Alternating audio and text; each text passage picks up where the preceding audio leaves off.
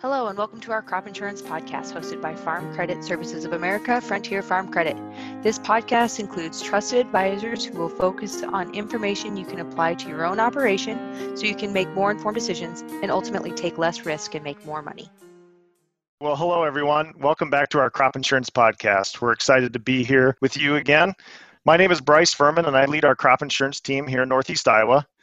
So, we have a great show for you today. We're going to be talking about private products. I know that may not sound very exciting, but I can assure you that the conversation today will make you think a little bit differently about these products and how you can apply them to your operation.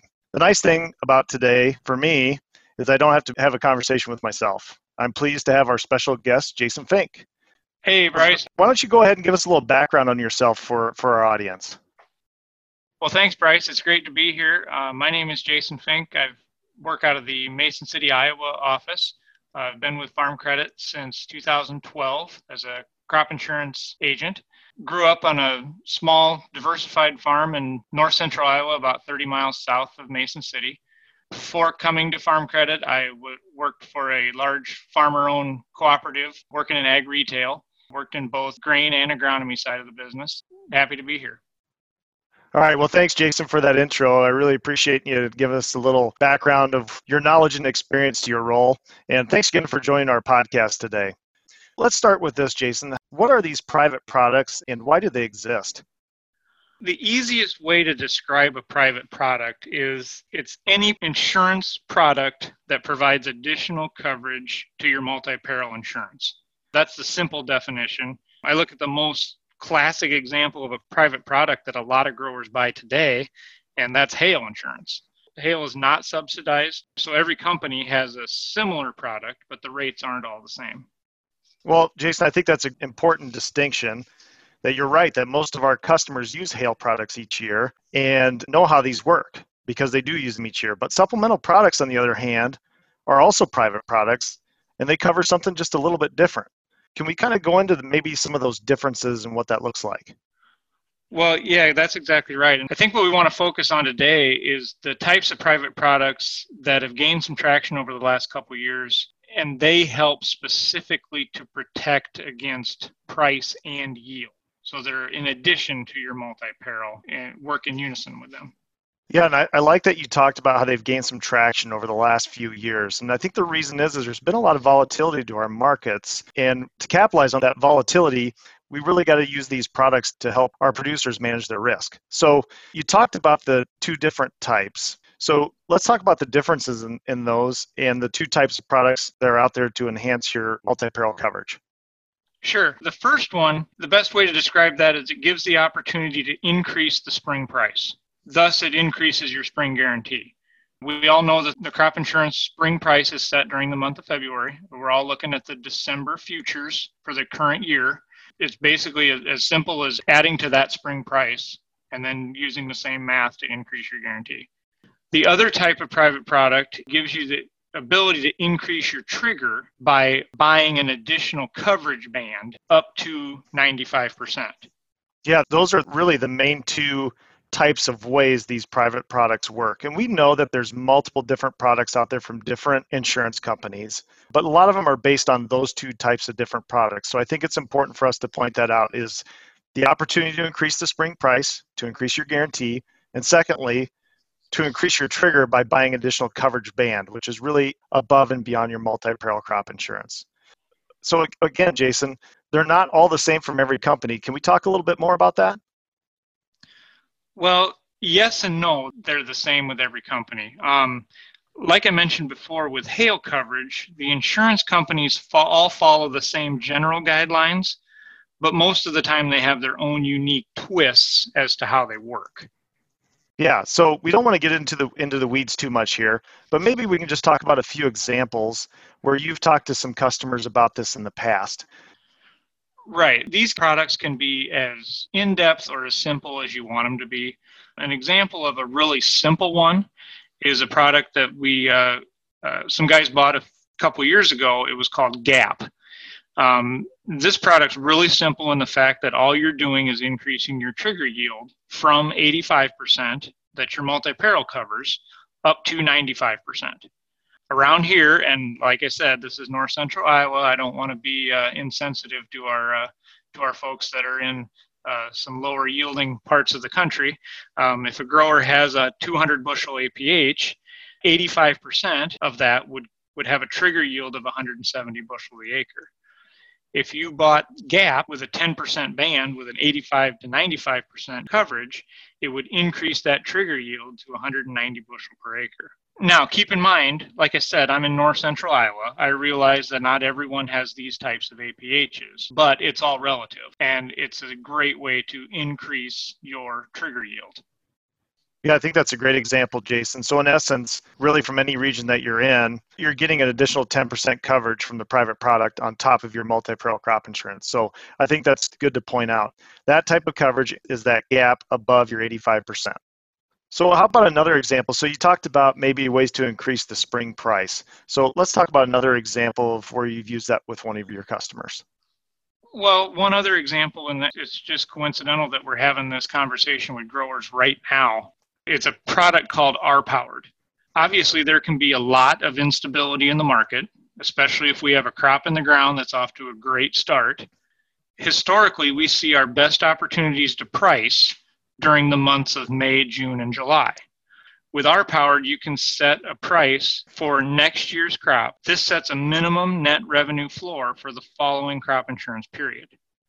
The nice part is if the February price is higher than the price you locked in today, you would still get that higher spring price. Yeah, so that's a great example of that product, Jason. And R Powered was one of those products that, you know, we've been talking about for the last couple of years. And I just kind of wanted to break that down a little bit, that product. R Powered is one of those products where we can increase our spring price or our projected price. And there's multiple ways you can do that with this product. And so I'm just going to point out maybe the three different ways you can do that. The first way you can do that is called added price option. The added price option allows you to buy up the spring price by, uh, it can be whatever you choose 10 cents, a quarter, whatever you want to do, and just set that and do that right from the beginning. And you can do that right away after that projected price is established. The second way you can do that is what you pointed out, Jason, is okay, we see that opportunity in May, June, or July. Historically, we see that happen in those months, and you can capture that market price of the day. So you quote it that day, and then you have until the next morning you can capture that market price. And then the third way that you can do that is you can look at okay, so historically, those months of May, June, and July are typically when you see those spikes in price. You can buy all three of those months in two week intervals.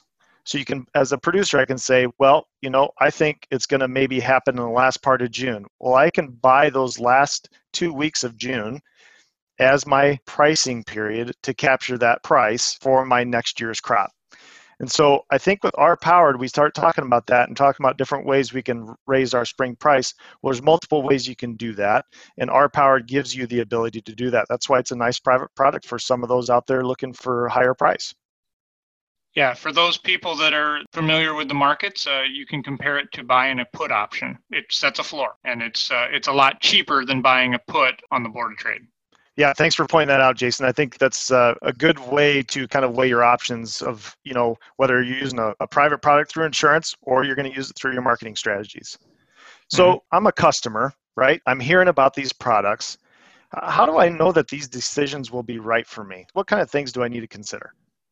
Well, the biggest thing that we want to have a conversation about at the very beginning, before we even really get too far in the weeds, is you got to know your cost of production. We harp on that very consistently that it's hard to tell what the right price to lock in is if you don't know if that price is profitable. So the biggest thing is know your cost of production. We need to avoid locking in a loss. If the price today is 20 cents below what your break even is, we don't want you to buy that product today because it's it doesn't do you any good. Okay, so I think that's important to point out. You talked about a few things where you're going to talk with a producer about their cost of production. You're going to talk about their pricing goals. So it's not a one size fits all type thing, right? Because each individual is going to sit down and you're going to have different goals, different cost of production. I think that's really important to point out that if the product isn't right for them and they're able to meet their goals, then there's no really reason to go with these products. But if I'm a customer and I do need this what can I expect you to say to me if we're going to talk about these? If we go through that math and with your APHs and your cost of production and the spring price, if 85% covers your costs, then private products may not be for you. There may not be a reason to buy them. However, I've had growers tell me that I don't like buying 85% because I'm insuring the wrong half of the crop. I want to insure the profitable part. If that's the case, let's move that band up and cover that 85 to 95% band where you're insuring the profit. That's a great point, Jason, because the difference between 85% and 100%, well, that's my profitable meter, right? That's my profitable exactly. meter to say that's going to take me into covering my costs plus guaranteeing me a profit.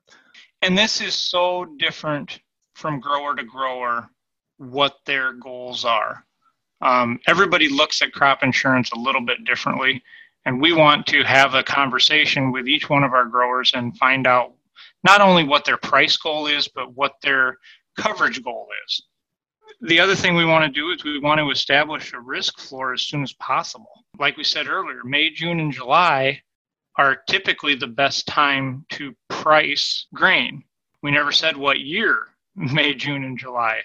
We have the tools that can look ahead a full year. And if that price is profitable or covers your cost of production, whatever your goal is, we want to make sure we relay that ability so guys have that option. And that goes right into executing on any opportunity to cover cost.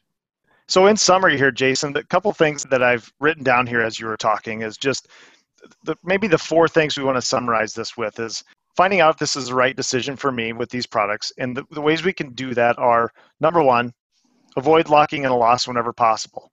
So that could be during the spring price period. Whenever we can, we want to avoid locking in a loss and we want to establish those risk floors as soon as possible. So if, if that's during the projected price period, or if that's in the summer, or if that's in the fall, whenever that is.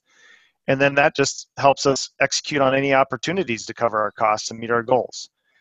And then lastly, we really just want to elevate our minimum guarantees whenever the market allows. We know the market is volatile out there. We know there's a lot of different costs associated with raising a crop. So whenever we can elevate our minimum guarantees when the market allows, we need to capture that. And that's how we go about the conversation with our customers at Farm Credit. Well, Jason, I think you provided so much knowledge and expertise to the podcast today. I really appreciate you sharing examples with us and, and sharing your knowledge. As we say at all the end of our podcast, remember that your crop insurance policy gives you a guaranteed minimum crop insurance revenue. Nothing else in farming guarantees you money. We just encourage all of our listeners to reach out to the experts here at Farm Credit. Our insurance officers have the knowledge and expertise to guide you through these decisions. So, to our listeners, thank you for joining us today. We hope you have a safe and prosperous week ahead.